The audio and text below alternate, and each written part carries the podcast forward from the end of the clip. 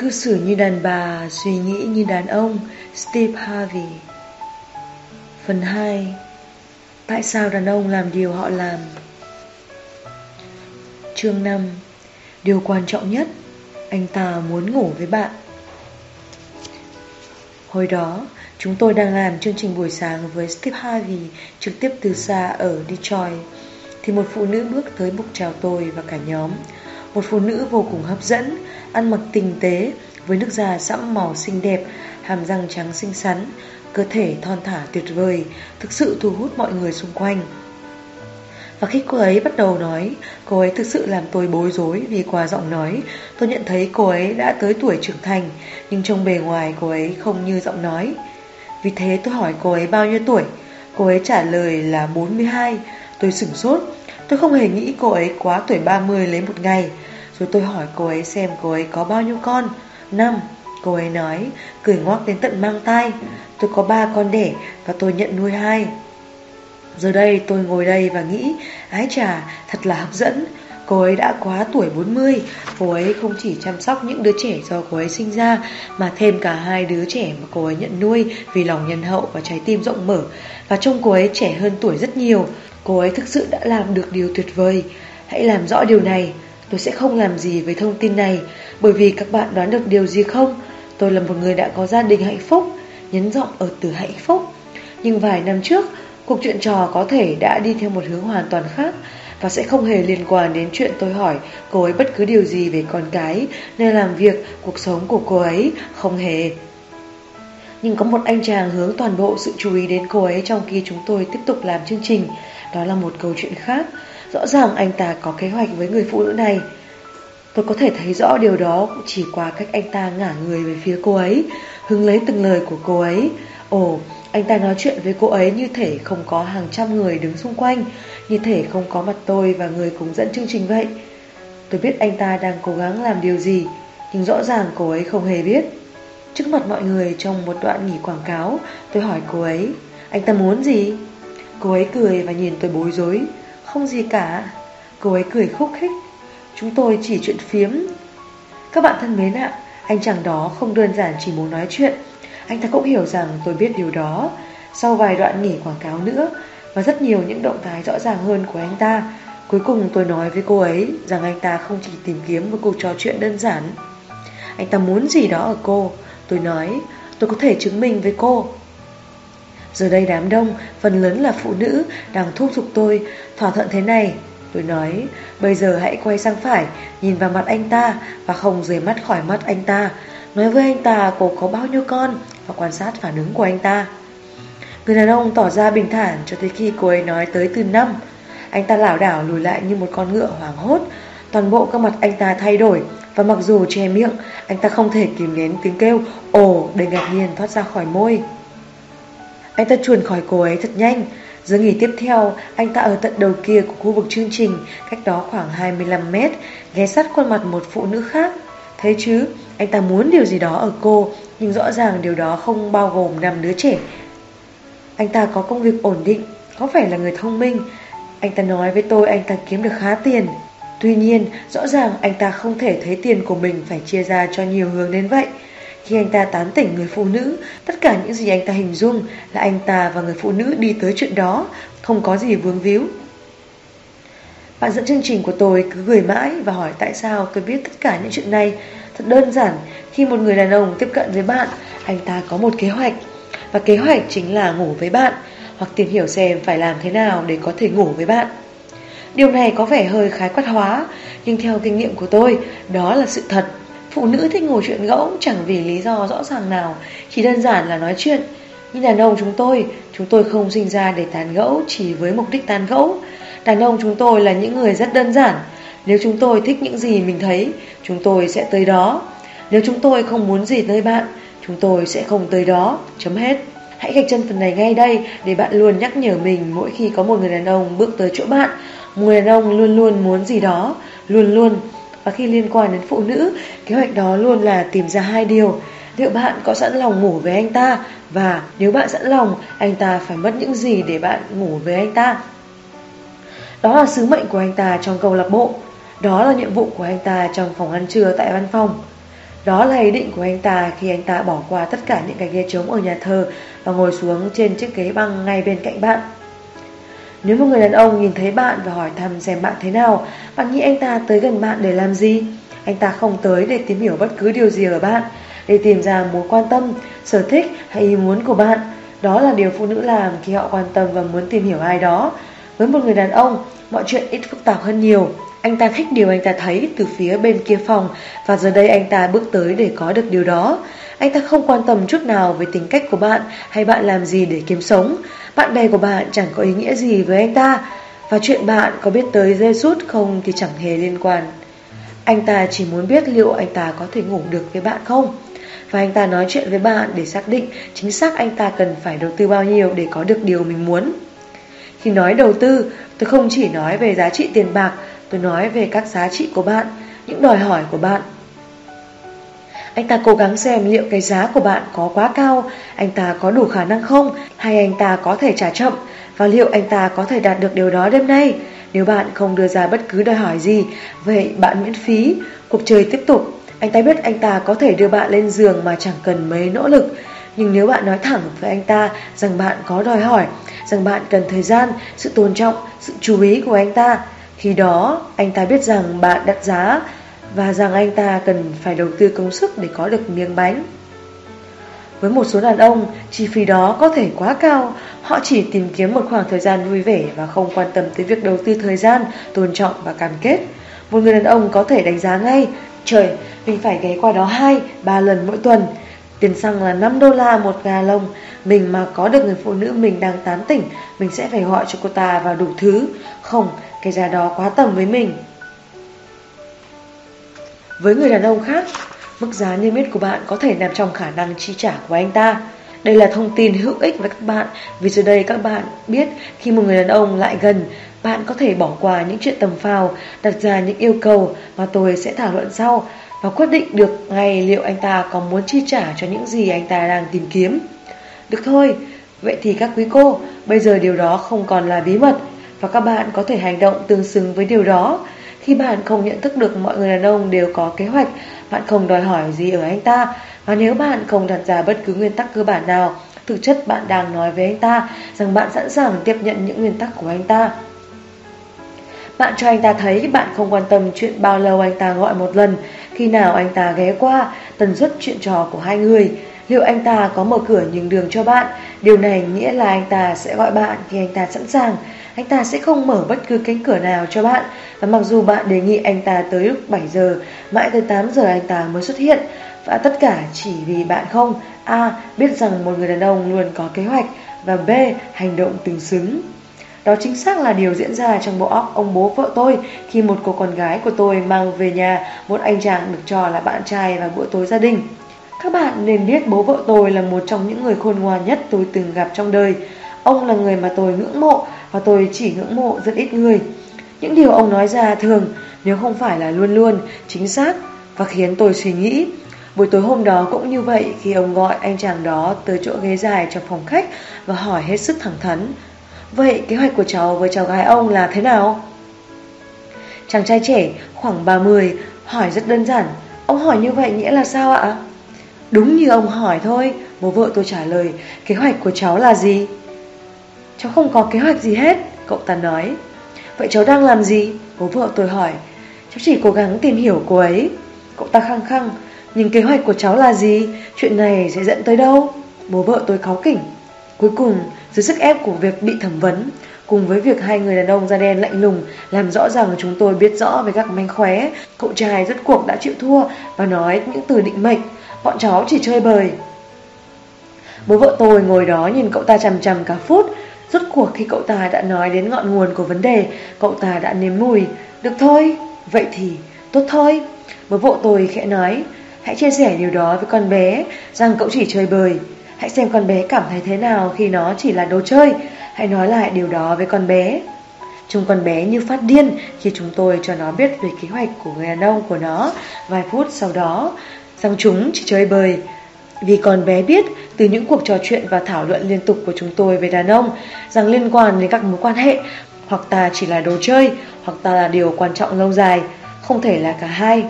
Rõ ràng cậu ta có một kế hoạch khác với những gì con bé mong muốn.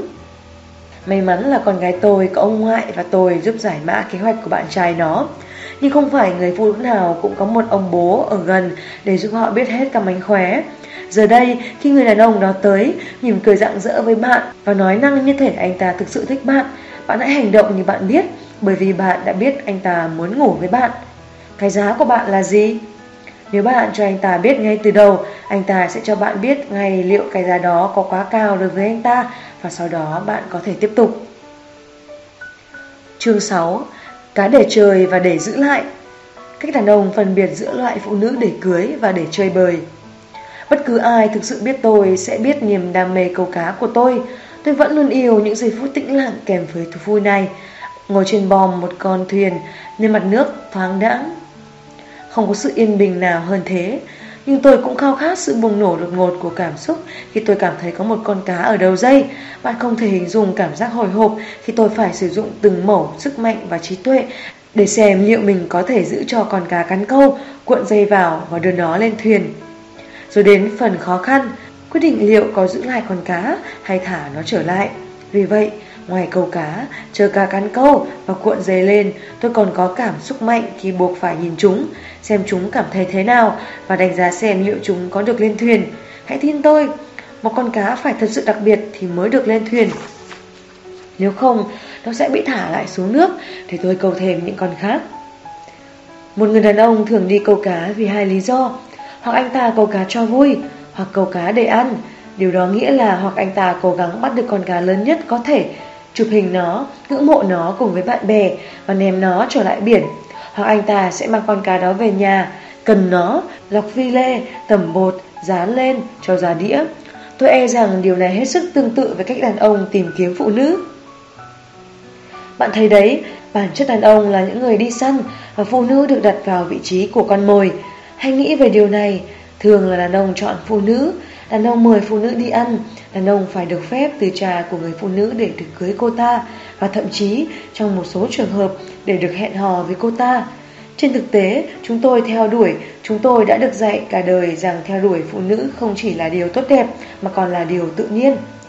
Phụ nữ cũng tin như thế từ bao lâu nay. Đã bao nhiêu lần bạn hay bạn gái của bạn nói tôi rất thích khi một người đàn ông theo đuổi tôi, hay tôi cần anh ta cư xử lãng mạn với tôi, tặng hoa cho tôi và làm tôi cảm thấy có người muốn có mình. Hoa, đồ trang sức, điện thoại, hẹn hò, chuyện trò ngọt ngào đều là những vũ khí trong kho vũ khí đi săn khi chúng tôi theo đuổi các bạn. Nhưng câu hỏi vẫn luôn còn đó, sau khi đã câu được, chúng tôi sẽ làm gì với bạn? Suy luận từ tình yêu câu cá của tôi, triết lý của tôi là đàn ông sẽ đối xử với phụ nữ theo một trong hai cách, một con cá để chơi hoặc để giữ lại. Cách chúng tôi gặp, cách cuộc nói chuyện diễn ra, cách mối quan hệ phát triển và những đòi hỏi của bạn đối với người đàn ông sẽ quyết định liệu bạn sẽ được đối xử như một con cá để chơi, một con cá bị ném trở lại mặt nước hay để giữ lại. Kiểu phụ nữ mà với họ, người đàn ông có thể hình dung ra một cuộc sống chung. Và cách chúng tôi phân biệt hai loại rất đơn giản, như cách tôi giải thích dưới đây. Cá để chơi, không có nguyên tắc, đòi hỏi sự tôn trọng đối với chính bản thân hay đường lối, và đàn ông chúng tôi có thể đánh hơi thấy kiểu phụ nữ đó cách cả dặm. Đó là một cô gái tiệc tùng uống một ngụm loại trà Long Island hay một ngụm rượu Passion, sau đó tuyên bố với người cầu hôn rằng cô ấy chỉ muốn hẹn hò xem nó thế nào. Và cô ấy là người phụ nữ ăn mặc bảo thủ ở văn phòng, là người giỏi tạo quan hệ nhưng không hề biết cách tiếp cận đàn ông. Cô ấy chẳng có kế hoạch cho bất cứ mối quan hệ nào đang diễn ra, không chờ đợi bất cứ điều gì cụ thể từ một người đàn ông và hoàn toàn không đặt ra lấy một điều kiện hoặc giới hạn nào đối với bất cứ ai đứng trước mặt cô ấy. Cô ấy thể hiện rõ rằng cô ấy bị cuốn theo bất cứ điều gì sẽ xảy ra. Chắc chắn, ngay khi cô ấy để một người đàn ông biết qua lời lẽ và hành động rằng anh ta có thể đối xử với cô ấy theo bất cứ cách nào, anh ta sẽ làm như vậy. Đàn ông sẽ xếp hàng để đăng ký làm điều đó, tin tôi đi. Để giữ lại, không bao giờ dễ dàng nhượng bộ, và các tiêu chuẩn yêu cầu bắt đầu ngay từ giây phút bạn mở miệng. Bạn thấy đấy, cô ấy hiểu sức mạnh của mình và sử dụng sức mạnh đó như một thanh gươm samurai. Cô ấy đòi hỏi, chứ không phải yêu cầu, sự tôn trọng, chỉ qua cách cô ấy cư xử. Bạn có thể bước tới cô ấy và đóng kịch hay nhất có thể, và trong khi cô ấy có thể bị ấn tượng bởi những gì bạn nói, điều đó không đảm bảo rằng cô ấy sẽ để cuộc trò chuyện đi xa hơn. Chứ chưa nói gì đến chuyện cho bạn số điện thoại và đồng ý cho bạn chút thời gian quý giá của mình. Đàn ông tự biết ngay từ giây phút người phụ nữ bắt đầu nói rằng nếu họ muốn có cô ấy, họ sẽ phải hành xử phù hợp với những tiêu chuẩn và yêu cầu của cô ấy, hoặc chuyển sang đối tượng khác vì cô ấy đã chán trò chơi và không muốn chơi cùng bạn. Nhưng cô ấy cũng gửi đi tín hiệu rằng cô ấy có khả năng chung thủy với một người đàn ông và chăm sóc chu đáo cho người đó, đánh giá cao những gì người đó mang tới cho mối quan hệ và sẵn sàng đón nhận tình yêu, một tình yêu chân thành và lâu dài. Tin khẩn, không phải đàn ông là người quyết định liệu bạn là cá để chơi hay để giữ lại, mà chính là bạn. Đừng ghét người chơi, hãy ghét trò chơi. Khi một người đàn ông lại gần bạn, bạn là người có khả năng kiểm soát tuyệt đối tình hình. Liệu anh ta có được nói chuyện với bạn, mua đồ uống cho bạn, khiêu vũ với bạn, lấy số điện thoại của bạn, đưa bạn về nhà, gặp lại bạn, tất cả những chuyện đó. Chắc chắn chúng tôi muốn những điều đó từ bạn. Đó là lý do chúng tôi nói chuyện với bạn ngay từ đầu. Nhưng chính bạn mới là người quyết định xem bạn có cho chúng tôi bất cứ điều gì trong những thứ chúng tôi muốn, và chính xác là chúng tôi sẽ có được những thứ đó bằng cách nào. Trong con mắt chúng tôi, vị thế của bạn được quyết định bởi khả năng kiểm soát của bạn đối với tình hình. Mỗi lời nói của bạn, mỗi động thái của bạn, mỗi tín hiệu bạn phát ra cho một người đàn ông sẽ giúp anh ta quyết định liệu anh ta có nên thử chơi đùa với bạn, thẳng thắn với bạn hay chuyển sang người phụ nữ tiếp theo để câu cá giải trí thêm. Tôi thích nghĩ rằng cách bạn điều khiển tình huống cũng giống như cách bạn leo lên những bậc thang trong công việc. Hãy nghĩ thế này, hẹn hò cũng rất giống công việc. Cách tốt nhất để thành công là làm chủ và kiểm soát được mọi việc. Khi mới bắt đầu làm các chương trình, tôi biết mình muốn trở thành một nhà hài kịch hạng nhất, nhưng bởi vì những người chủ câu lạc bộ chưa biết mấy về tôi, tất cả những gì tôi có được là một vài trong màn mở đầu. Người đầu tiên xuất hiện, mười lăm phút để làm việc của tôi, sau đó rời khỏi sân khấu. Tuy vậy, tôi biết rằng nếu tôi biết cách xuất hiện đúng giờ và quan trọng nhất là có màn trình diễn hài hước, khơi gợi suy nghĩ, khiến khán giả và chủ câu lạc bộ nhớ mình, tôi có thể có được công việc cuối cùng là ngôi sao biểu diễn. Nhà hài kịch được viết tên trên bảng hiệu và bốn mươi lăm phút để khiến mọi người cười phá lên. Tôi kiểm soát mười lăm phút của tôi bằng cách khiến mọi người cười bò ra đủ để họ nhớ tôi, và sau đó đánh cuộc vào những hợp đồng trong vai trò nhà hài kịch chính, người có được ba mươi phút trên sân khấu. Rồi sau đó cũng làm điều tương tự với ba mươi phút trên sân khấu, khiến mọi người cười bò ra đến mức ông chủ câu lạc bộ không có lựa chọn nào khác ngoài việc biến tôi thành người diễn chính. Bạn thấy chứ, việc tôi thành công khi trở thành một ông vua hài kịch là dựa trên mong muốn và khả năng kiểm soát sản phẩm của mình, chất lượng trình diễn mà cuối cùng đã biến tôi thành chính xác người tôi muốn. Và làm điều đó giúp tôi có được đúng điều tôi muốn, thành công. Điều tương tự cũng áp dụng cho một phụ nữ muốn trở thành người được giữ lại thay vì một con cá để chơi. Bạn kiểm soát điều bạn có thể kiểm soát, hình ảnh của bạn, cách bạn cư xử, cách bạn để đàn ông nói chuyện và tiếp cận với bạn, và sử dụng điều đó để có được mối quan hệ bạn muốn. Để tôi giải thích rõ cho bạn, hãy hình dung bạn đang ở trong một câu lạc bộ thể hình và bạn đang tập máy trèo cầu thang, mặc chiếc áo lót thể thao đỏ rực ôm sát và cái quần thể thao ôm vừa vặn cơ thể, lòng lành và ướt đẫm mồ hôi, tập luyện với cường độ cao, trông hết sức khỏe mạnh và hấp dẫn. Một anh chàng đẹp trai bước vào, anh ta đẹp trai, dáng khỏe mạnh, không đeo nhẫn, và khi anh ta bước tới cái máy tập ngay bên cạnh nơi bạn đang tập, phản ứng hóa học giữa hai người mạnh như điện. Anh ta mỉm cười, bạn mỉm cười lại, bạn chuyển sang một cái máy khác, anh ta chuyển sang một cái máy không quá xa bạn, anh ta liếc nhìn bạn, bạn liếc lại, và sau đó khi cả hai bạn đã tập xong, anh ta dùng hết sức bình sinh bước tới chỗ bạn và bắt chuyện.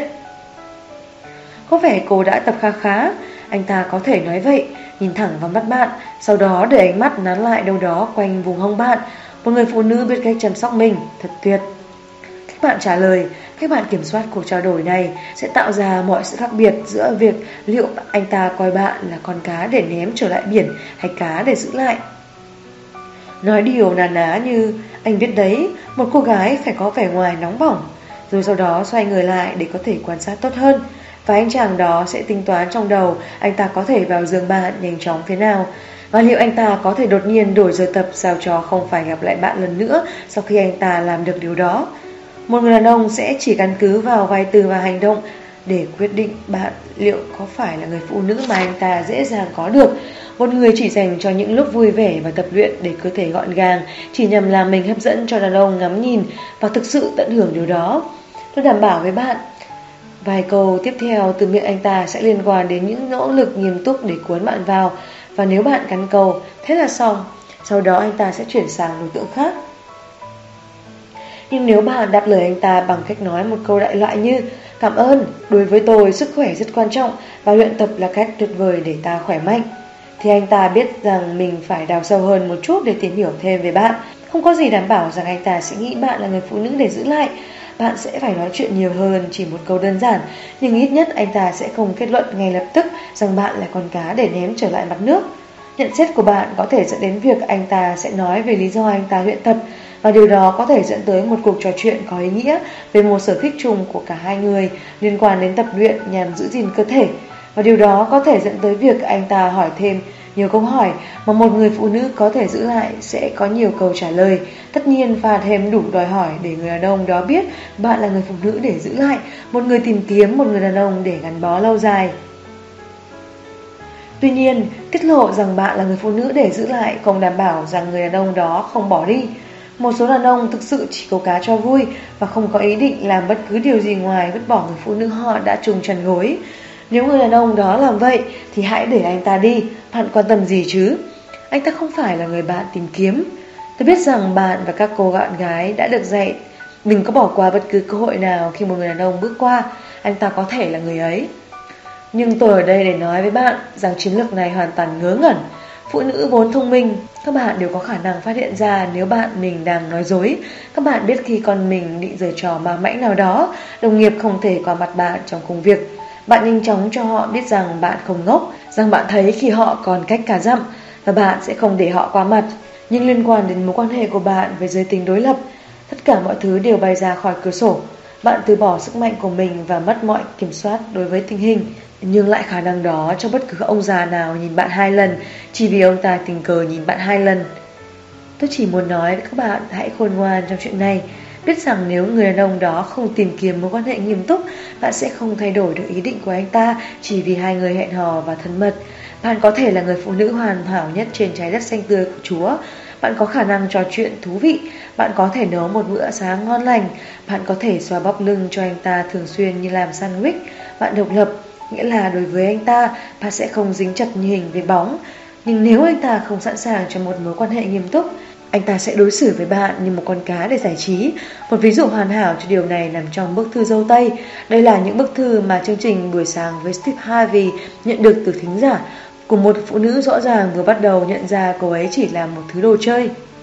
Tôi đã hẹn hò với người đàn ông này trong sáu tháng, và mọi thứ đều có vẻ dễ chịu cho tới tháng một năm nay. Chúng tôi đi chơi và đến nhà nhau, nhưng đột nhiên anh ta ngừng gọi điện, và khi tôi gọi anh ta, anh ta tỏ vẻ hào hứng, nhưng anh ta đối xử rất thô lỗ với tôi.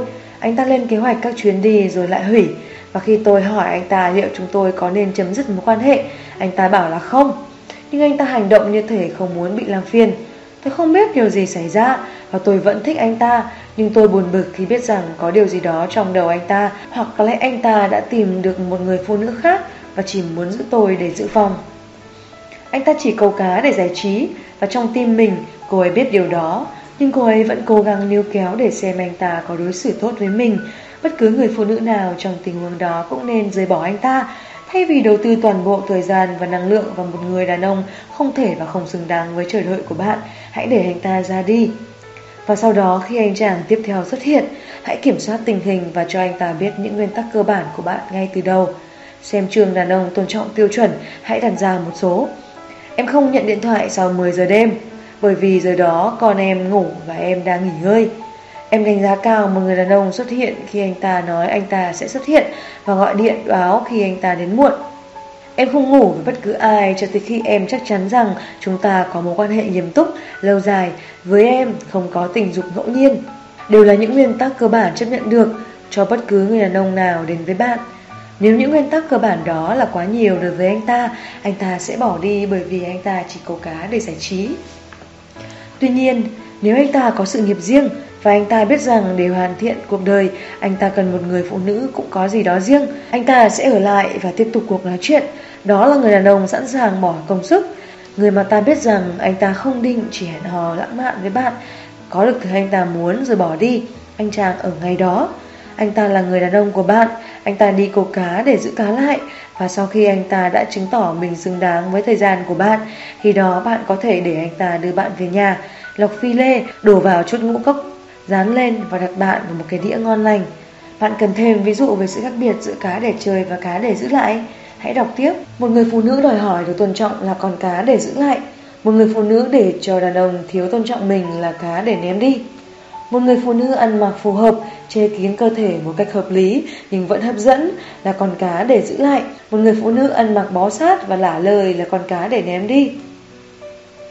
Một phụ nữ không để bạn sờ soạng khắp người khi hai người khiêu vũ là con cá để giữ lại. Một phụ nữ nói năng nóng bỏng và trình diễn trên sàn khiêu vũ, một màn biểu diễn khiến cho diễn viên khiêu dâm Karin Stephan phải đỏ mặt là con cá để ném đi. Một phụ nữ lấy số của người đàn ông nhưng không cho số của mình là con cá để giữ lại. Một phụ nữ cho cả số điện thoại nhà, chỗ làm và số di động, hộp thư điện tử và địa chỉ nhà cho một người đàn ông không làm gì khác ngoài mời nàng một ly rượu và hỏi xem anh ta có thể gọi cho nàng bằng cách nào là con cá để ném đi. Một người phụ nữ có khả năng nói chuyện một cách nghiêm túc với người đàn ông và mẹ anh ta là con cá để giữ lại. Một phụ nữ dùng mình khi phải nói chuyện với chủ gia đình của một người đàn ông là con cá để ném đi. Một phụ nữ có thể thích nghi với bất cứ tình huống nào gặp phải. Cô ấy có thể giữ bình tĩnh trong cuộc gặp với giáo viên của con, trong phòng họp của ban giám đốc, trong nhà hàng, tại một sự kiện thể thao là con cá để giữ lại. Một phụ nữ không nói nổi một câu mạch lạc hoặc thể hiện rõ ràng mình không quan tâm đến chuyện đó là con cá để ném đi. Một phụ nữ biết rằng mình muốn kết hôn và chăm sóc gia đình và để người đàn ông biết điều này ngay từ đầu là con cá để giữ lại. Một người phụ nữ không có kế hoạch trong mối quan hệ của mình xa hơn cuối tuần tới là con cá để ném đi. Một phụ nữ chúng tôi có thể giới thiệu với bạn bè và gia đình là con cá để giữ lại. Một phụ nữ chúng tôi chẳng muốn giới thiệu với bạn bè hoặc gia đình là con cá để ném đi. Một phụ nữ mỉm cười và biết cách tự chăm sóc mình là con cá để giữ lại. Một phụ nữ không quan tâm đến bản thân và lúc nào cũng bốc mùi, quan điểm cá nhân lớn hơn cả trời và không lưỡng lự phơi bày ai đó để hạch tội là con cá để ném đi. Một phụ nữ biết trân trọng mọi điều bạn làm cho cô ấy là con cá để giữ lại. Một phụ nữ hành động như thể chẳng có điều gì bạn làm có thể khiến cô ấy hạnh phúc là con cá để ném đi. Một phụ nữ trung thủy là con cá để giữ lại. Một phụ nữ luôn để mắt đến người tốt nhất tiếp theo là con cá để ném đi. Một người phụ nữ hiểu rằng một người đàn ông chứng minh tính cách đàn ông bằng chính con người anh ta, những điều anh ta làm và số tiền anh ta kiếm được, và biết cách điều khiển mối quan hệ của họ sao cho người đàn ông cảm thấy chính anh ta đang xử lý công việc. Ấy là con cá để giữ lại. Một phụ nữ coi tiền bạc và sức ảnh hưởng của mình như một vũ khí, cũng như xem thường sự nghiệp và đóng góp tài chính của anh ta là con cá để ném đi. Cách để biết liệu bạn đã gặp được một người tìm kiếm con cá để giữ lại hay ném đi. Một. Nếu cuộc nói chuyện của anh ta với bạn hết sức hời hợt và dường như không bao giờ tiến xa hơn sự nông cạn bên ngoài, anh ta đang câu cá để giải trí. Nếu anh ta thực sự quan tâm đến nhu cầu, cuộc sống, mong muốn và tương lai của bạn, điều đó nghĩa là anh ta tìm kiếm con cá để giữ lại. Hai. Nếu anh ta cười cợt những đòi hỏi và tiêu chuẩn của bạn, khi đó anh ta đang câu cá để giải trí. Nếu anh ta dường như sẵn lòng tôn trọng các nguyên tắc của bạn và thực sự tuân thủ các nguyên tắc đó, khi đó anh ta đang tìm kiếm con cá để giữ lại. Ba. Nếu anh ta lấy số điện thoại của bạn nhưng chờ lâu hơn hai mươi tư tiếng để gọi, anh ta đang câu cá để giải trí. Nếu anh ta gọi ngày cho bạn, anh ta đang thể hiện rằng anh ta thực sự quan tâm đến bạn và có nhiều khả năng anh ta đang tìm kiếm con cá để giữ lại. Bốn. Nếu anh ta đưa bạn đi chơi và để bạn trả tiền hoặc chi trả cho phần của anh ta, anh ta đang câu cá để giải trí. Nếu anh ta trả tiền cho hóa đơn, anh ta thể hiện sự sẵn sàng chu cấp đầy đủ cho bạn. Điều đó nghĩa là có nhiều khả năng anh ta đang tìm kiếm con cá để giữ lại. Năm. Nếu anh ta nói với bạn rằng anh ta sẽ ở đâu đó vào một thời gian nhất định nào đó và anh ta thường xuyên đến muộn mà thậm chí không hề lịch sự gọi điện tới, có lẽ anh ta đang câu cá để giải trí. Nếu anh ta xuất hiện đúng lúc, anh ta đang tìm kiếm con cá để giữ lại. Sáu. Nếu bạn không bao giờ gặp bạn bè, gia đình, đồng nghiệp hoặc những người khác quan trọng đối với anh ta, anh ta đang câu cá để giải trí. Nếu anh ta giới thiệu bạn với những người quan trọng đối với mình, có lẽ anh ta đang tìm kiếm con cá để giữ lại. Bảy. Nếu anh ta liên tục đưa ra lý do không thể gặp gỡ bạn bè và gia đình bạn, anh ta đang câu cá để giải trí. Nếu anh ta đồng ý tới một bữa tiệc ngoài trời hoặc sự kiện xã hội, nơi anh ta sẽ được giới thiệu với gia đình, bạn bè và đồng nghiệp của bạn. Có thể anh ta gọi bạn là con cá để giữ lại. tám. Nếu anh ta rúm lại ngay khi nhắc đến bọn trẻ, anh ta đang câu cá để giải trí. Nếu anh ta sẵn lòng gặp con bạn và xuất hiện cùng với những món quà và có thể chuyện trò với chúng theo cách làm chúng thấy thoải mái, khi đó anh ta có thể coi bạn và con cái bạn là con cá để giữ lại. chín. Nếu anh ta không tự chủ được về tài chính, cảm xúc và tinh thần, có lẽ anh ta đang câu cá để giải trí. Nếu anh ta có khả năng cung cấp và bảo vệ gia đình trong tương lai theo cách một người đàn ông thực sự nên làm, khi đó anh ta đang tìm kiếm con cá để giữ lại. mười. Nếu anh ta thuyết phục bạn về một mối quan hệ mở và nói rằng anh ta sẵn lòng thấy bạn gặp gỡ những người khác, anh ta đang câu cá để giải trí. Nếu anh ta muốn mối quan hệ của hai bạn là độc nhất và anh ta chỉ đồng ý hẹn hò với một mình bạn, anh ta coi bạn là con cá để giữ lại. Chương bảy.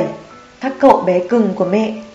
Mỗi ngày trong chương trình Buổi sáng với Steve Harvey, người cùng dẫn chương trình, Slay và tôi có một đoạn rất được ưa thích, tên là Bức thư Dâu Tây hai mươi ba.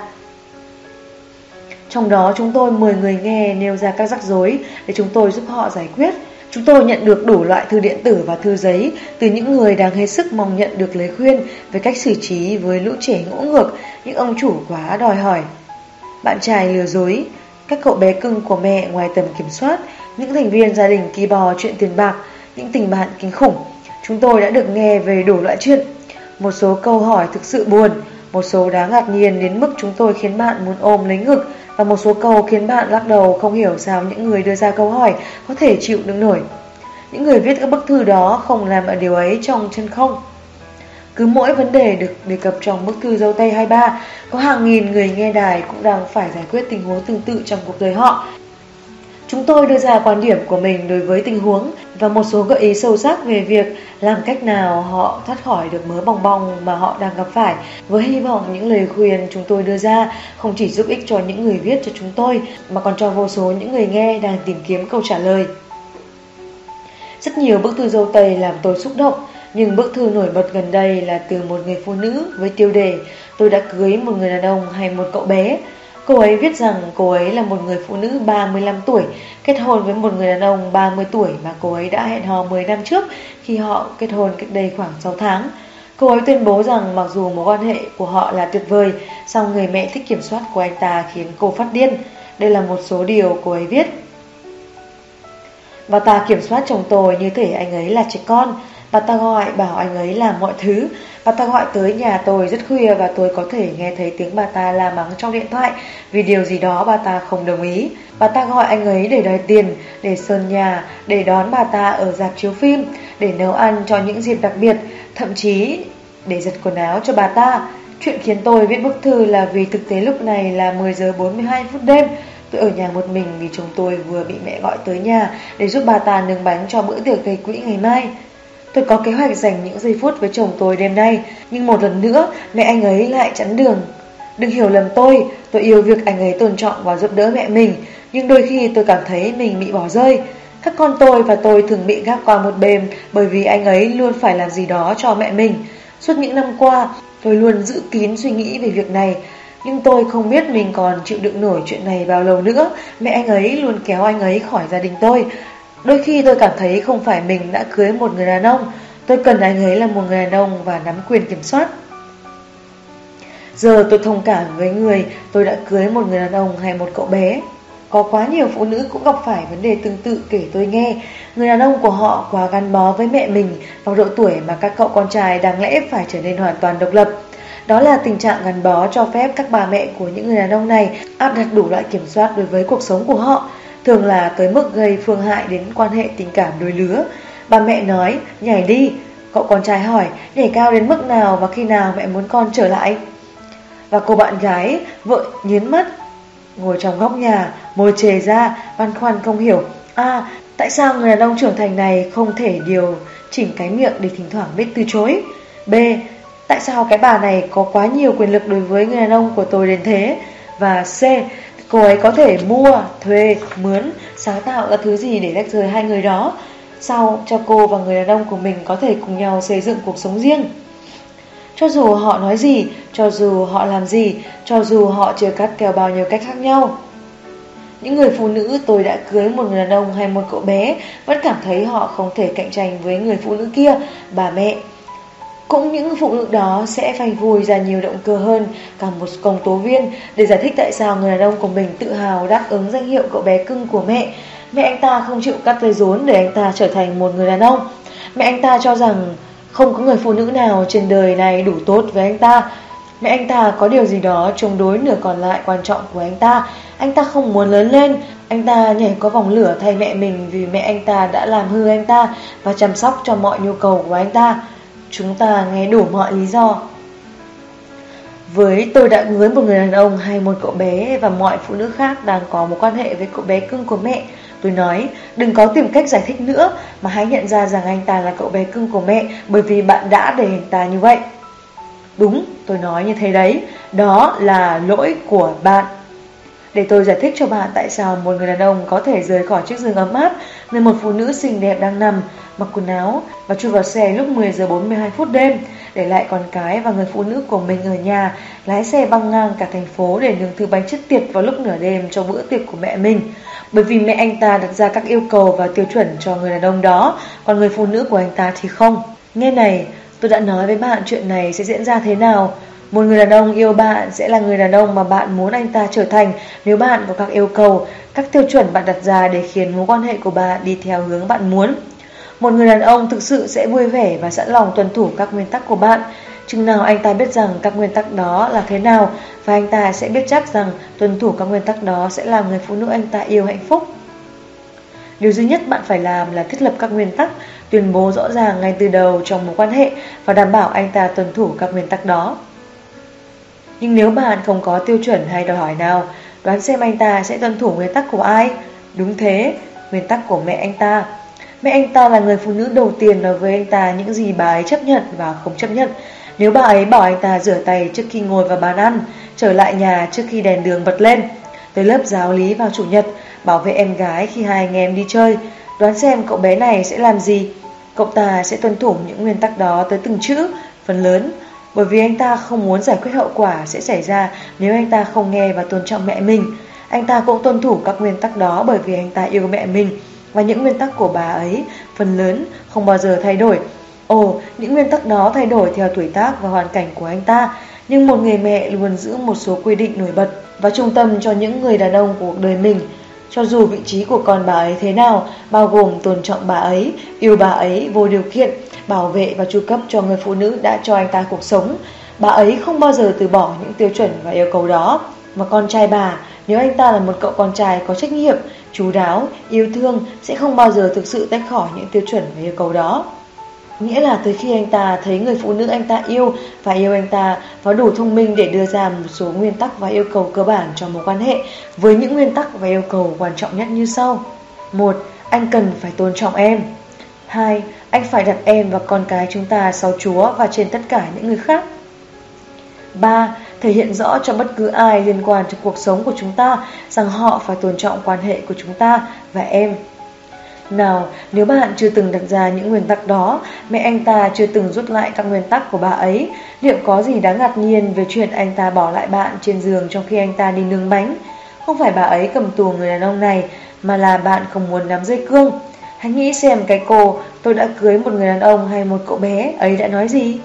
Tôi đã chung sống với chồng mình trong mười năm rưỡi, thế nhưng cô ấy chưa từng bước lên mà nói rõ sự không hài lòng của mình khi mẹ anh ta gọi tới nhà để yêu cầu anh ta làm việc. Suốt những năm qua, tôi luôn giữ suy nghĩ này cho riêng mình, cô ấy viết. Vậy nếu cô ấy chưa từng nói với chồng mình rằng cô ấy không thích khi anh ta rời cô ấy vào lũ trẻ để chạy tới nhà mẹ, rằng cô ấy không thích khi anh ta để mẹ mình la mắng như trẻ con, rằng cô ấy không muốn anh ta nấu nướng, vẽ, lái xe, giặt giũ cho mẹ mình trong khi cô ấy cần anh ta làm việc này, việc nọ ở nhà. Vậy làm thế nào để anh ta biết rằng tương tác của anh ta với mẹ đang vi phạm các tiêu chuẩn của vợ mình? Đàn ông không biết đọc suy nghĩ và chúng tôi hoàn toàn không thể dự đoán điều các bạn muốn. Vì thế bạn phải nói lên suy nghĩ của mình. Cô ấy không nói điều đó trong thư, nhưng tôi đoán rằng tôi đã cưới một người đàn ông hay một cậu bé không nói thẳng ý kiến của mình về sự lạm dụng quyền lực của mẹ chồng trong hơn một thập kỷ bởi cô lo sợ rằng anh ta sẽ rời bỏ cô. rằng nếu cô cố gắng đóng một cái niêm giữa người đàn ông của mình và mẹ anh ta, anh ta sẽ chọn mẹ mình thay vì cô ấy. Tuy nhiên, tuy nhiên tôi sẽ cho các bạn biết, đàn ông không hành động như vậy. Nếu người đàn ông của bạn thực sự yêu bạn và anh ta là người đàn ông thực thụ, anh ta sẽ tìm ra cách để kéo mẹ mình về cùng phía, để làm người phụ nữ của mình hạnh phúc, để làm mọi chuyện trở nên êm ả, sao cho mối quan hệ có thể trở nên tốt đẹp cho tất cả những người liên quan. Trước tiên, hãy thừa nhận rằng bạn không thể cạnh tranh với người phụ nữ này. Bạn đã thầy tạ lốt cho anh ta, bạn nấu món ăn anh ta ưa thích theo đúng cách anh ta thích, bạn biết phần lớn, nếu không phải là toàn bộ, bạn bè của anh ta, và bà biết anh ta lâu hơn bất kỳ ai. Máu của bà chảy trong huyết quản của anh ta. Nếu anh ta yêu mẹ mình và họ có mối quan hệ tốt, và bạn sẽ không xen vào giữa mối quan hệ đó. Và nói một cách trung thực, rồi bạn sẽ thấy sẽ tốt hơn nhiều nếu có mối quan hệ với người đàn ông yêu mẹ mình hơn là với người đàn ông không chịu nổi người phụ nữ đã sinh ra anh ta. Khác với nhiều người, tôi cho rằng nếu người đàn ông không chịu nổi mẹ mình, nếu anh ta không thể duy trì mối quan hệ nam nữ quan trọng nhất, hiển nhiên nhất và dễ dàng nhất ấy, thì anh ta sẽ không bao giờ bận tâm đến một mối quan hệ ổn định và yêu thương với một người phụ nữ khác. Còn một anh chàng yêu và tôn trọng mẹ mình là người biết cách hành xử với bạn. Nhưng chắc chắn bạn có thể điều khiển mối quan hệ của mình với người đàn ông của mình và mẹ anh ta bằng cách kiểm soát những gì bạn thực sự có khả năng kiểm soát, bằng cách sử dụng quyền lực của mình để đặt ra các tiêu chuẩn và yêu cầu mà anh ta cần tôn trọng.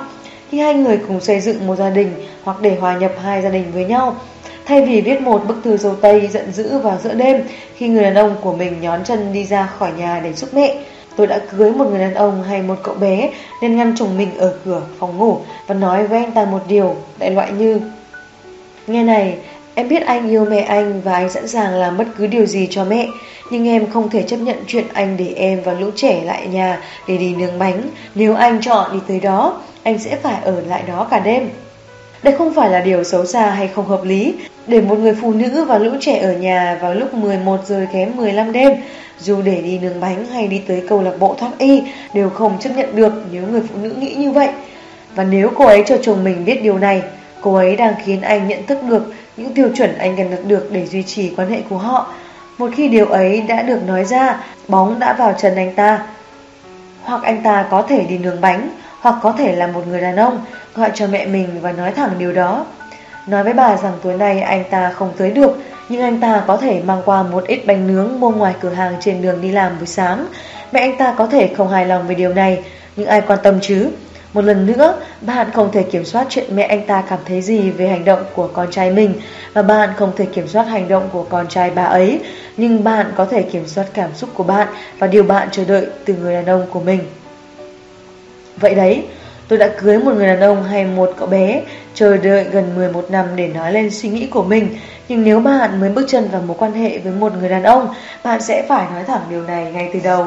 Nói với anh ta rằng bạn không muốn xen vào giữa anh ta và mẹ anh ta. Chắc chắn bạn không muốn cạnh tranh với bà, vì thế anh ta sẽ phải làm điều cần làm để mẹ anh ta biết rằng A. Nhu cầu của bạn gái, vợ sắp cưới, vợ sẽ không bao giờ đứng thứ hai trong bất kỳ hoàn cảnh nào.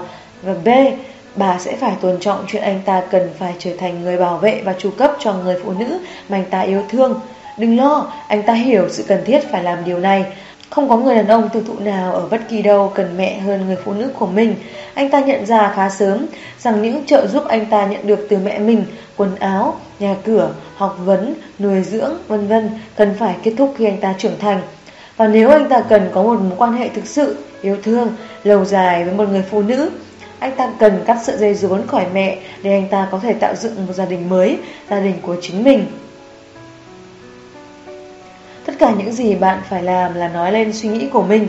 Nói thẳng với anh ta, em cần anh ở đây để bảo vệ và chu cấp cho cả nhà, cho mẹ con em sự an toàn trong cuộc sống, để giúp nuôi lũ trẻ, để làm gương cho con trai, vì nó cần phải thấy người đàn ông thực thụ sẽ làm gì, và làm gương cho con gái, vì nó cần biết người đàn ông thực thụ là thế nào, để một ngày nào đó nó có thể tìm cho mình một người đàn ông thực thụ. Em cần anh là người đứng đầu gia đình này. Nói thẳng ra như vậy, rồi những yêu cầu của bạn sẽ luôn chiến thắng những yêu cầu của mẹ anh ta. Chương tám. Tại sao đàn ông lừa dối? Từ khía cạnh của đàn ông, câu trả lời cho câu hỏi tại sao đàn ông lừa dối rõ ràng như pha lê. Với phụ nữ thì không hẳn như vậy. Cho dù lý do có hay ho hoặc hợp lý thế nào, đàn ông biết rằng phụ nữ sẽ không bao giờ nghe lấy một lý do rồi nói Ồ, giờ thì em hiểu rồi. Không có từ ngữ nào đủ lớn lao hoặc chuyên gia nào đủ khả năng và tên tuổi để nhào nặn câu trả lời theo cách có thể chấp nhận được cho phần lớn phụ nữ. Chắc chắn đáp lại câu hỏi cả triệu đô la này luôn là câu trả lời chỉ có vẻ trị giá mười đô la. Ai có thể tranh cãi điều đó? Suy cho cùng thì đối với phần lớn phụ nữ, lừa dối là điều không tưởng tượng nổi và thoạt tiền nghĩ không thể tha thứ. Bạn không hiểu và không thể hiểu nổi tại sao một người đàn ông có thể không chung thủy và bạn sẽ không bao giờ vừa hiểu. Bạn cho rằng nếu bạn nói với anh ta bạn yêu anh ta, trao cho anh ta cả linh hồn, cơ thể và thời gian của bạn, chuyển về ở cùng với anh ta, chia sẻ hóa đơn với anh ta, giặt quần áo, nấu ăn, sinh con cho anh ta và đầy nhiệt tình nói câu con đồng ý trước mặt Chúa Trời, mục sư, mẹ bạn và toàn bộ bạn bè thân thiết nhất của bạn và gia đình, thì ít nhất người đàn ông ấy cũng phải làm điều tối thiểu là trân trọng điều thiêng liêng nhất với bạn, lời hứa chung thủy. Anh ta có thể nói dối, thỉnh thoảng, không chịu làm việc nhà và chăm sóc lũ trẻ, không kiếm được nhiều tiền lắm, quan tâm tới bạn bè và mẹ anh ta hơn bạn và tầm thường trong chuyện phòng the, thậm chí tuyệt vọng cầu Chúa trong khi bạn ra khỏi cửa để đi nhà thờ khác một mình. Nhưng cứ thử để một người đàn ông lừa dối vợ mình rồi ngồi xem trái đất quay thế nào đi. Đó là cách của tôi để nói rằng phụ nữ sẽ chịu đựng rất nhiều chuyện, nhưng lừa dối không phải là một trong những chuyện đó. Thế còn đàn ông chúng tôi, chúng tôi hiểu điều này, chúng tôi hiểu chuyện gì sẽ xảy ra khi để lộ chuyện. Chúng tôi có khả năng tính toán những thiệt hại đi kèm với việc bị bắt quả tang. Và chúng tôi biết việc trở lại trong sự chiếu cố của người phụ nữ chúng tôi đã lừa dối và mẹ, bạn bè của cô ấy và bất kỳ ai khác thông cảm với việc cô ấy đã phải hồi sinh từ một sự kiện đầy tính phá hủy như vậy sẽ đòi hỏi nỗ lực của Head Queen. Tuy nhiên, chúng tôi vẫn làm điều đó. Tại sao? Tôi không ở đây để biện minh cho hành động lừa dối của đàn ông. Thay vào đó, đây là nỗ lực khiêm nhường của tôi để giải thích cho các bạn tại sao một người đàn ông lại cứ tiếp tục có những chuyện ngoài luồng và bạn có thể làm gì để giảm cơ hội người đàn ông làm điều đó với bạn. Vì thế hãy tiến lên và đi thẳng vào vấn đề. Đàn ông lừa dối là bởi vì họ có thể cứ tô hồng chuyện này theo bất cứ cách nào bạn muốn, nhưng thực tế luôn đơn sơ và giản dị. Đàn ông không nhìn nhận tình dục theo cách của phụ nữ. Đối với nhiều người trong số các bạn, hành động giao hợp là cảm xúc, hành vi của tình yêu. Nếu điều đó có thể hiểu được, nếu xét đến mặt thể xác thuần túy của hành vi, bạn sẽ phải nằm xuống và cho phép một vật lạ xâm nhập vào cơ thể. Bạn đã được dạy cả đời rằng bạn chỉ được phép để giây phút gần gũi sâu sắc đó xảy ra với người thực sự có ý nghĩa với bạn. Ngược lại, khi liên quan đến đàn ông và tình dục, cả cảm xúc lẫn ý nghĩa thường không tham gia vào phương trình. Thật dễ dàng để một người đàn ông sinh hoạt tình dục, về nhà, rửa sạch bằng xà bông và nước và hành động như thể chuyện anh ta vừa làm chưa từng xảy ra. Tình dục có thể chỉ là hành động thuần túy về mặt thể chất đối với đàn ông. Tình yêu hoàn toàn không có gì liên quan. Hãy xem xét bức thư dâu tây từ một người phụ nữ tự gọi mình là Lo Âu. Trong một lần chuyện trò với người chồng đã đầu ấp tay gối trong hai mươi năm, tôi hỏi liệu anh ấy thực sự có hài lòng với việc chỉ sinh hoạt tình dục với mỗi mình tôi. Anh lưỡng lự lầu trước khi trả lời đến nỗi tôi biết anh sẽ nói là không. Sau đó anh giải thích rằng anh yêu tôi và sẽ không bao giờ làm bất cứ điều gì để tôi đau lòng. Nhưng nếu tôi cho phép anh ấy có quan hệ tình dục với những người phụ nữ khác mà không hình thành mối quan hệ với họ, anh sẽ làm. Anh nói rằng khi già đi, anh sẽ băn khoăn liệu mình có còn hấp dẫn và thu hút về tình dục và sự chú ý của một người phụ nữ trẻ khác sẽ làm anh thêm tự tin. Sau đó anh hỏi tôi xem tôi có cho phép anh quan hệ với những người phụ nữ khác nếu anh hứa sẽ để họ biết ngay từ đầu rằng anh chỉ quan tâm đến tình dục mà không quan tâm đến mối quan hệ. Anh thậm chí đề nghị trả lời bất cứ câu hỏi nào tôi đưa ra về những lần gặp gỡ, hoặc nếu tôi không muốn biết, anh sẽ chỉ làm mà không nói cho tôi về điều đã xảy ra vào thời gian xảy ra. Rõ ràng, anh có vấn đề với chế độ một vợ một chồng. Liệu tôi có nên cho phép để chuyện lén lút sẽ không diễn ra? Tôi có thể làm gì để làm anh thay đổi suy nghĩ nếu có thể? Câu trả lời cho câu hỏi trong bức thư dâu tây là không nhiều. Một người đàn ông có thể yêu vợ, con, nhà cửa và cuộc sống họ đã cùng nhau xây đắp và gắn bó về mặt thể xác đến khó tin với vợ mình, nhưng vẫn chiên chuột với người phụ nữ khác mà không thèm suy nghĩ gì về điều đó, bởi vì hành vi thực sự với người phụ nữ khác chẳng có ý nghĩa gì với anh ta. Đó là điều gì đó khiến anh ta cảm thấy thú vị về mặt cơ thể, nhưng về cảm xúc, trái tim, sự tuyên bố, chu cấp và bảo vệ mà anh ta dành cho người phụ nữ anh ta yêu vẫn để ở nhà với vợ. Giờ hãy lọc thông tin đó qua lăng kính, chẳng hạn Của một người đàn ông quyền lực có vợ là một người phụ nữ có sự nghiệp và uy tín tương đương. Tôi sẽ không tuyên bố là mình biết những gì đang diễn ra sau những cánh cửa đóng trong kiểu gia đình đó, nhưng theo những gì được phô diễn ra công chúng, cặp đôi có thể vô cùng hạnh phúc, yêu thương, ủng hộ nhau, sẵn sàng vì nhau. Tuy nhiên, công việc của người vợ có thể khiến cô ấy phải ra nước ngoài để người đàn ông ở lại nhà điều hành công việc gia đình, chăm sóc con cái và duy trì kế hoạch làm việc đòi hỏi cao trong nhiều tuần liền. Thậm chí không gọi một cuộc điện thoại đầy nóng bỏng nhằm giúp anh ta qua được những khoảng thời gian vô cùng dài mà anh ta phải trải qua không có tình dục. Hãy tin tôi khi tôi nói điều này. Trong tình huống đó, nhiều người đàn ông sẽ dễ dàng biện minh cho việc họ tìm kiếm tình dục ở nơi khác. Liên quan đến chuyện này, không người đàn ông nào, anh ta hay bất cứ ai khác có thể sống mà không có tình dục trong thời gian quá dài. Không phải vì anh ta không yêu vợ mình, nhưng anh ta ở tình trạng về tới nhà đã kiệt sức vì một ngày làm việc vất vả, lại nấu bữa tối, chạy như con thoi khắp nhà để thúc lũ trẻ làm mọi việc sau giờ học và kiểm tra bài tập của chúng. Anh ta căng thẳng và nhiều người đàn ông chúng tôi có thể nghe thấy điều anh ta đang tính toán trong đầu. Ta sẽ tới đó và để người phụ nữ kia làm cho ta thỏa mãn. Sau đó ta sẽ trở lại để nấu ăn, chạy như con thoi và làm việc cho tới khi người phụ nữ ta yêu trở về với ta. Điều đó nghe có vẻ quá thô thiển đối với bạn, nhưng với một người đàn ông, điều đó rất hợp lý. Anh ta phải cố gắng cảm thấy khá hơn theo cách nào đó, vì thế anh ta sẽ tìm kiếm tình dục từ một người khác nếu không thể có được từ bạn. Bạn nhìn nhận điều đó như sự phản bội, đàn ông lại nhìn nhận điều đó như một cách để được thỏa mãn, đặc biệt nếu họ nghĩ họ có thể thoát được. Tất nhiên, đàn ông sẽ cân nhắc các rủi ro về việc bị bắt quả tang lừa dối người phụ nữ của mình, nhưng phần lớn những người đàn ông bắt đầu ngoại tình khá tự tin rằng họ sẽ thoát được, và nhiều người khá tự tin rằng nếu bị lộ, việc họ phủ nhận sẽ giúp họ qua được. Tôi từng diễn một hài kịch, trong đó tôi khuyến khích đàn ông cứ ngoan cố nói dối đến cùng. Tôi bảo với họ, tôi không quan tâm nếu ai đó có bức hình chụp mông tôi chổng lên trời ở tư thế đang bơm, với sổ an sinh xã hội của tôi dính trên mông trái. Tôi sẽ nói với vợ tôi, nó không phải là anh, anh không biết đó là kẻ nào mà lại có sổ an sinh xã hội của anh trên mông hắn, đi đôi giày giống hệt như của anh, nhưng đó không phải là anh. Đó là trò chọc cười của tôi, nhưng phần lớn đàn ông không coi chuyện bị bắt quả tang là vấn đề đáng cười. Một người đàn ông lừa dối chắc chắn phải tính toán những thiệt hại đi kèm khi bị bắt quả tang, nguy cơ tiềm tàng bị mất người phụ nữ anh ta yêu, con cái anh ta, ngôi nhà và sự yên ổn của đầu óc, và anh ta nhận ra rằng đây sẽ là cú giáng tối hậu phá hủy mọi điều quan trọng trong cuộc đời anh ta. Chúng ta đều quen thuộc với câu địa ngục không có cơn thịnh nộ như một người phụ nữ bị khinh rẻ. Và đàn ông hiểu ý nghĩa câu đó hơn bạn nhiều. Chúng tôi biết địa ngục đang tới và chúng tôi sẽ bị khinh miệt nếu bị bắt quả tang. Tuy nhiên, đàn ông không thực sự nghĩ họ sẽ bị bắt quả tang. Về cơ bản, chúng tôi tưởng mình có tài lừa dối hay lắm và bỏ nhiều công sức để che giấu sự thiếu trung thủy.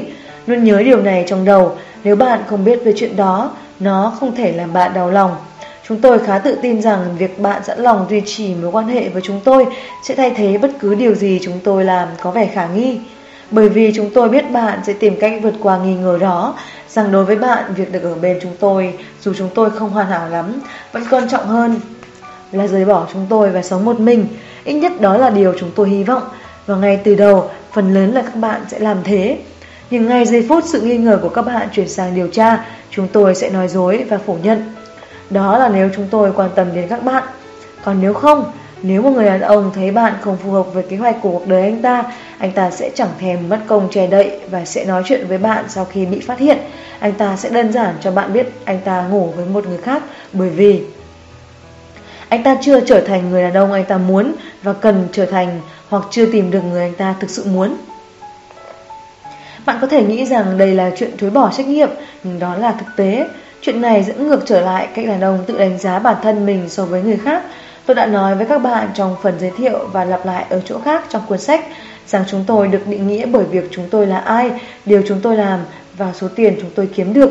Và nếu chúng tôi chưa tới được nơi chúng tôi muốn và cần tới, khi đó chúng tôi sẽ không sẵn sàng tìm hiểu xem việc ổn định với một người phụ nữ sẽ có vị trí thế nào trong kế hoạch để chúng tôi trở thành một người đàn ông hoàn toàn độc lập, trưởng thành và giàu có.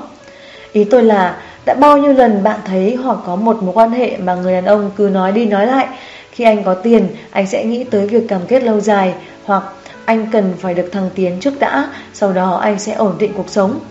anh chàng đó vẫn đang cố gắng hoàn thiện bản thân, và trong khi anh ta phấn đấu hướng tới điều đó, anh ta sẽ không tổ chức cuộc sống theo cách có một mối quan hệ lâu dài. Anh ta nói với mình rằng đơn giản là anh ta không có thời gian cho việc đó. Đó đơn giản không phải là ưu tiên của anh ta. Vì vậy anh ta sẽ lặng lẽ bỏ đi. Thậm chí điều tương tự cũng đúng với một người đàn ông đã có gia đình và có con. Một người đàn ông đã trưởng thành, đã biết mình là ai và hài lòng với điều mình làm, và số tiền mình kiếm được có lẽ đã sắp xếp cuộc đời mình một cách chính xác. Anh ta đã trở thành người đàn ông anh ta hình dung và đã đặt các mục tiêu ưu tiên theo thứ tự này: Chúa, gia đình, giáo dục, công việc và sau đó là mọi thứ khác. Nhưng nếu gia đình không xếp thứ hai, có thể sẽ có vấn đề. Anh ta sẽ dành bản thân mình cho bất cứ ưu tiên nào theo trật tự mà anh ta sắp xếp. Thậm chí anh ta đã nói "con đồng ý" và bế những đứa trẻ trong tay và làm mọi điều mà một người đàn ông phải làm để bảo vệ và chu cấp cho chúng. Nhưng anh ta vẫn quyết định rằng điều quan trọng hơn cả đối với anh ta là theo đuổi bản năng săn mồi.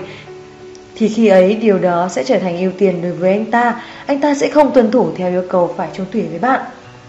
Anh ta sẽ không nói thẳng điều đó vào mặt bạn.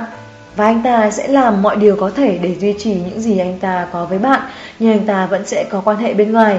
Thực sự, chuyện đó chẳng có gì liên quan đến bạn. Tôi có một người bạn thành công, có nhiều tiền và một gia đình tuyệt vời, một cuộc sống lý tưởng. Và một buổi tối khi chúng tôi ngồi với vài người bạn, chuyện phiếm về mức độ hài lòng của chúng tôi đối với vị trí trong cuộc sống, anh bạn tôi tuyên bố với nụ cười tươi hấp dẫn: "Tôi yêu vợ, nhưng vẫn có nhân tình." Chúng tôi ngạc nhiên. Đừng hiểu lầm tôi, nhưng chúng tôi chấp nhận điều đó từ anh ta vì chúng tôi đều biết người đàn ông này vẫn chưa có trật tự ưu tiên trong đời và chúng tôi không thể nói hoặc làm gì để khiến anh ta làm điều đó. Anh ta biết rằng một khi anh ta lừa dối vợ, anh ta đưa một người khác lên trước Chúa và gia đình, nhưng chỉ anh ta mới có thể sắp đặt lại trật tự trong gia đình. Nếu anh ta trẻ, điều đó có thể tới với sự trưởng thành về tinh thần. Những người già vẫn nói suốt rằng kinh nghiệm là vô giá. Quá tệ là ta phải trả cái giá đó bằng tuổi trẻ của ta. Tất nhiên, sự trưởng thành và tuổi tác song hành, nhưng hoàn cảnh cũng đem lại điều đó. Nếu một người đàn ông là tín đồ ngoan đạo và có mối quan hệ với Chúa, anh ta sẽ trưởng thành nhanh hơn nhiều. Chỉ vì tín ngưỡng sẽ buộc anh ta tuân thủ nguyên tắc đạo đức nghiêm ngặt hơn. Và nguyên tắc đạo đức đó sẽ tự động khiến anh ta đặt gia đình ở vị trí thứ hai, bởi vì đó là điều mà mối quan hệ với Chúa đòi hỏi. Giờ đây, anh ta sẽ có một ưu tiên là tìm một người phụ nữ để anh ta hoàn thiện cuộc đời. Một người có thể là mẹ của con anh ta, người có thể khiến anh ta hoàn thiện. Đôi khi, đàn ông trở nên khôn ngoan hơn mà không có Chúa trong đời. Tôi có một anh bạn có đủ loại phụ nữ làm đủ thứ việc đối với anh ta và cho anh ta, và cuối cùng anh ta ở vào vị thế mà anh ta có thể nói: "Trời, tôi có tất cả những người phụ nữ này và tôi có thể khiến họ làm mọi việc cho tôi và cho tôi đủ thứ, nhưng tôi không hạnh phúc. Tôi không có chút yên ổn nào và tôi không cảm thấy tôi có cuộc đời riêng của mình." Và ngay thời điểm đó, tại chỗ đó, anh ta quyết định dừng đối xử với phụ nữ theo cách anh ta vẫn đối xử và tìm kiếm thứ anh ta vẫn hằng mong muốn: một gia đình. Quá trình tán tỉnh của anh ta đột ngột dừng lại. Anh ta không được cứu rỗi, anh ta không có sự soi dạng lớn từ Chúa, anh ta không được mục sư gọi tới. Anh ta chỉ vừa quyết định cần làm điều gì đó khác đi để tìm ra niềm vui trong cuộc sống, và cách duy nhất anh ta có thể tìm được là ở bên một ai đó, và chỉ một ai đó đặc biệt. Khi người đàn ông tìm ra niềm vui đó, cơ hội lừa dối của anh ta trở nên rất mỏng manh, trừ phi điều xảy ra ở nhà không xảy ra như xưa. Đúng thế, tôi nói điều đó, điều đó có thể liên quan đến bạn. Người đàn ông của bạn có thể tự nhủ với bản thân rằng mối quan hệ của hai người không có cả ánh sáng lấp lánh đó nữa, rằng bạn không phụ thuộc vào anh ta như ngày xưa, rằng bạn không còn cố tình quyến rũ anh ta như bạn đã từng hồi hai người mới yêu nhau. Bạn biết chuyện đó như nào? Hai bạn trở nên thoải mái với nhau, ổn định nơi ở, có vài đứa con, mua nhà và sau đó sa lầy vào đồng hóa đơn, nuôi con, đi làm, vật lộn để nuôi gia đình. Điều tiếp theo anh ta biết, người phụ nữ từng mặc và làm những thứ nhỏ xíu để khiến mối quan hệ hấp dẫn và thú vị không còn quan tâm đến cái việc nhỏ xíu cô ấy từng làm khi hai người mới yêu nhau. Trên thực tế, tình dục đã trở nên tẻ ngắt và cô ấy trở về nhà từ nơi làm việc, nơi cô ấy mặc chiếc váy đẹp đẽ, đi giày cao gót, trang điểm và đủ thứ. Cô ấy kiệt sức trước khi về đến cửa, và giờ đây, sau một ngày dài ở chỗ làm, thậm chí còn nhiều việc hơn khi về đến nhà, cô ấy vào giường khi đầu còn quấn khăn, mặc áo phông, và như thế có khác gì thuê cả một đội cứu hỏa tống bạn ra ngoài cơ chứ. Thậm chí cả nhìn cô ấy theo kiểu gợi tình thôi, bạn cũng không muốn nữa là. Nói cách khác, Những gì diễn ra ở nhà đã trở nên hừm thói quen, và người đàn ông này đã mất đi ánh sáng lấp lánh từng có ở đó. Bạn đã thay đổi, anh ta cũng biết anh ta đã thay đổi, nhưng ta không nói về anh ta, ta đang nói về bạn. Có lẽ điều đó cũng tới với cảm giác bạn không còn đánh giá cao anh ta như ngày trước. Những câu cảm ơn anh không còn thường xuyên, có nhiều tranh luận diễn ra, sự hỗn loạn dường như thức dậy cùng bạn vào mỗi buổi sáng và ôm ấp hai người vào buổi đêm.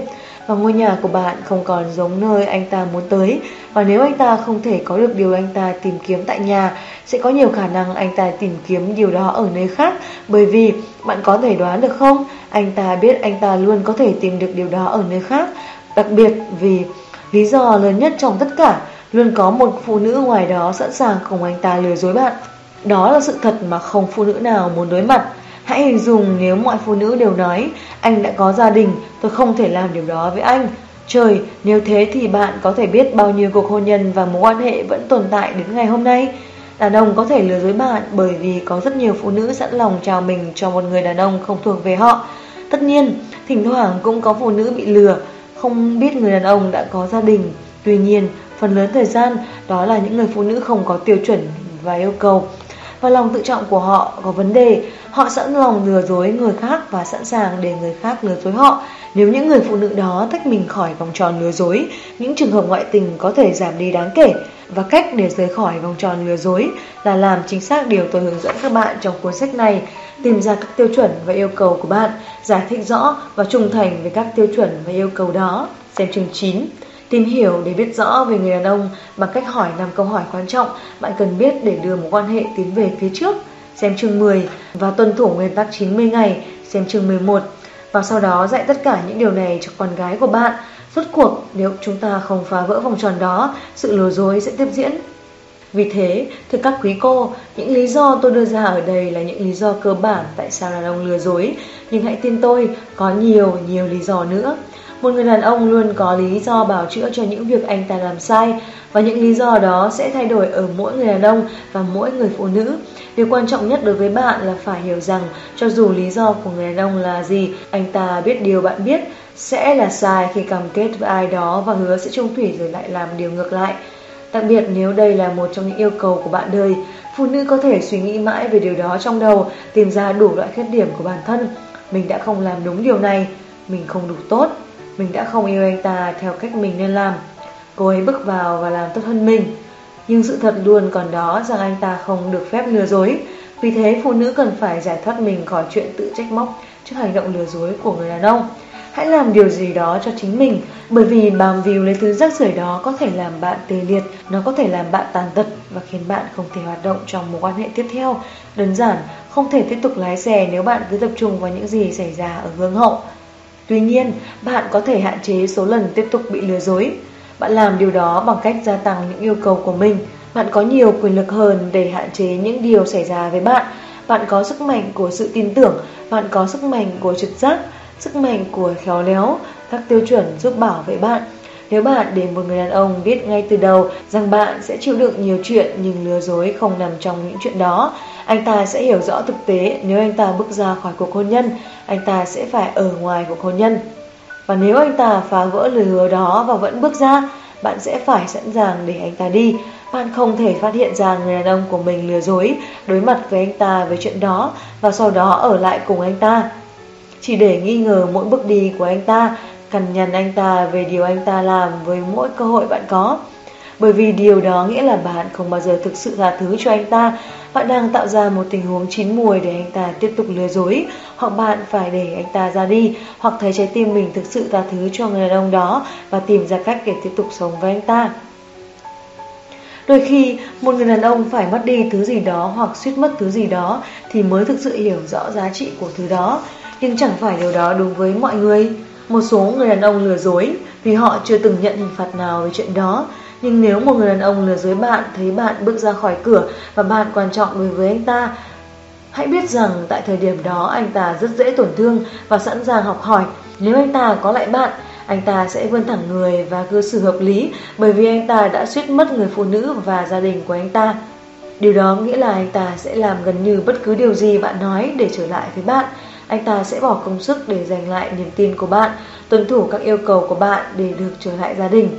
Nếu điều đó nghĩa là anh ta phải về nhà vào một giờ nhất định, gọi điện khi về muộn, gửi hoa cho bạn mỗi tuần, tìm một người trông trẻ để hai bạn có một đêm hẹn hò vào mỗi tối thứ năm, đi nhà thờ với bạn vào chủ nhật, thậm chí ngồi nghe bác sĩ tâm lý và phơi đồ lót cho bạn cho tới khi bạn hài lòng rằng anh ta đã thay đổi.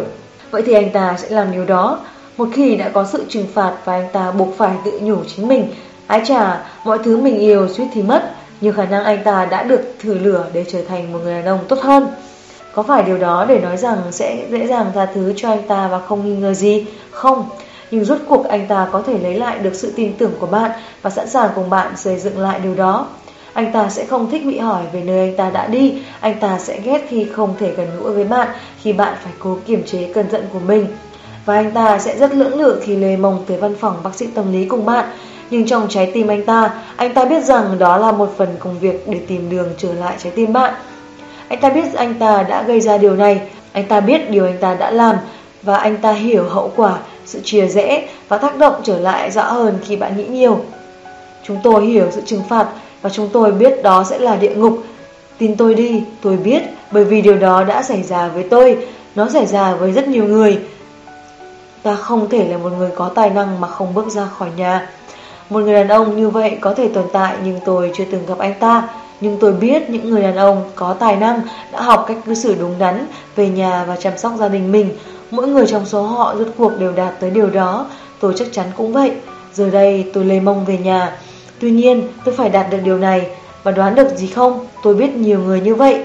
Những người làm trong ngành giải trí, cầu thủ, quản trị viên và vân vân, những người đã trở thành người chồng và người cha tuyệt vời nhất trên thế giới bởi vì họ đã sắp đặt những trách nhiệm trong đời theo trật tự hợp lý: Chúa, gia đình, giáo dục và sau đó là công việc. Còn vợ họ, họ cũng đã trở thành những người vợ tốt hơn trong quá trình đó bằng cách cố gắng tạo ra một chút phép thuật đó khi mối quan hệ của họ còn mới mẻ. Cô ấy có thể từ chỗ làm về nhà và thay vì đá bày những đôi giày cao gót, cô ấy vẫn tiếp tục đi và thì thầm vào tai chồng rằng hãy tới gặp cô ấy trong phòng ngủ thì có bữa đệm trước bữa tối.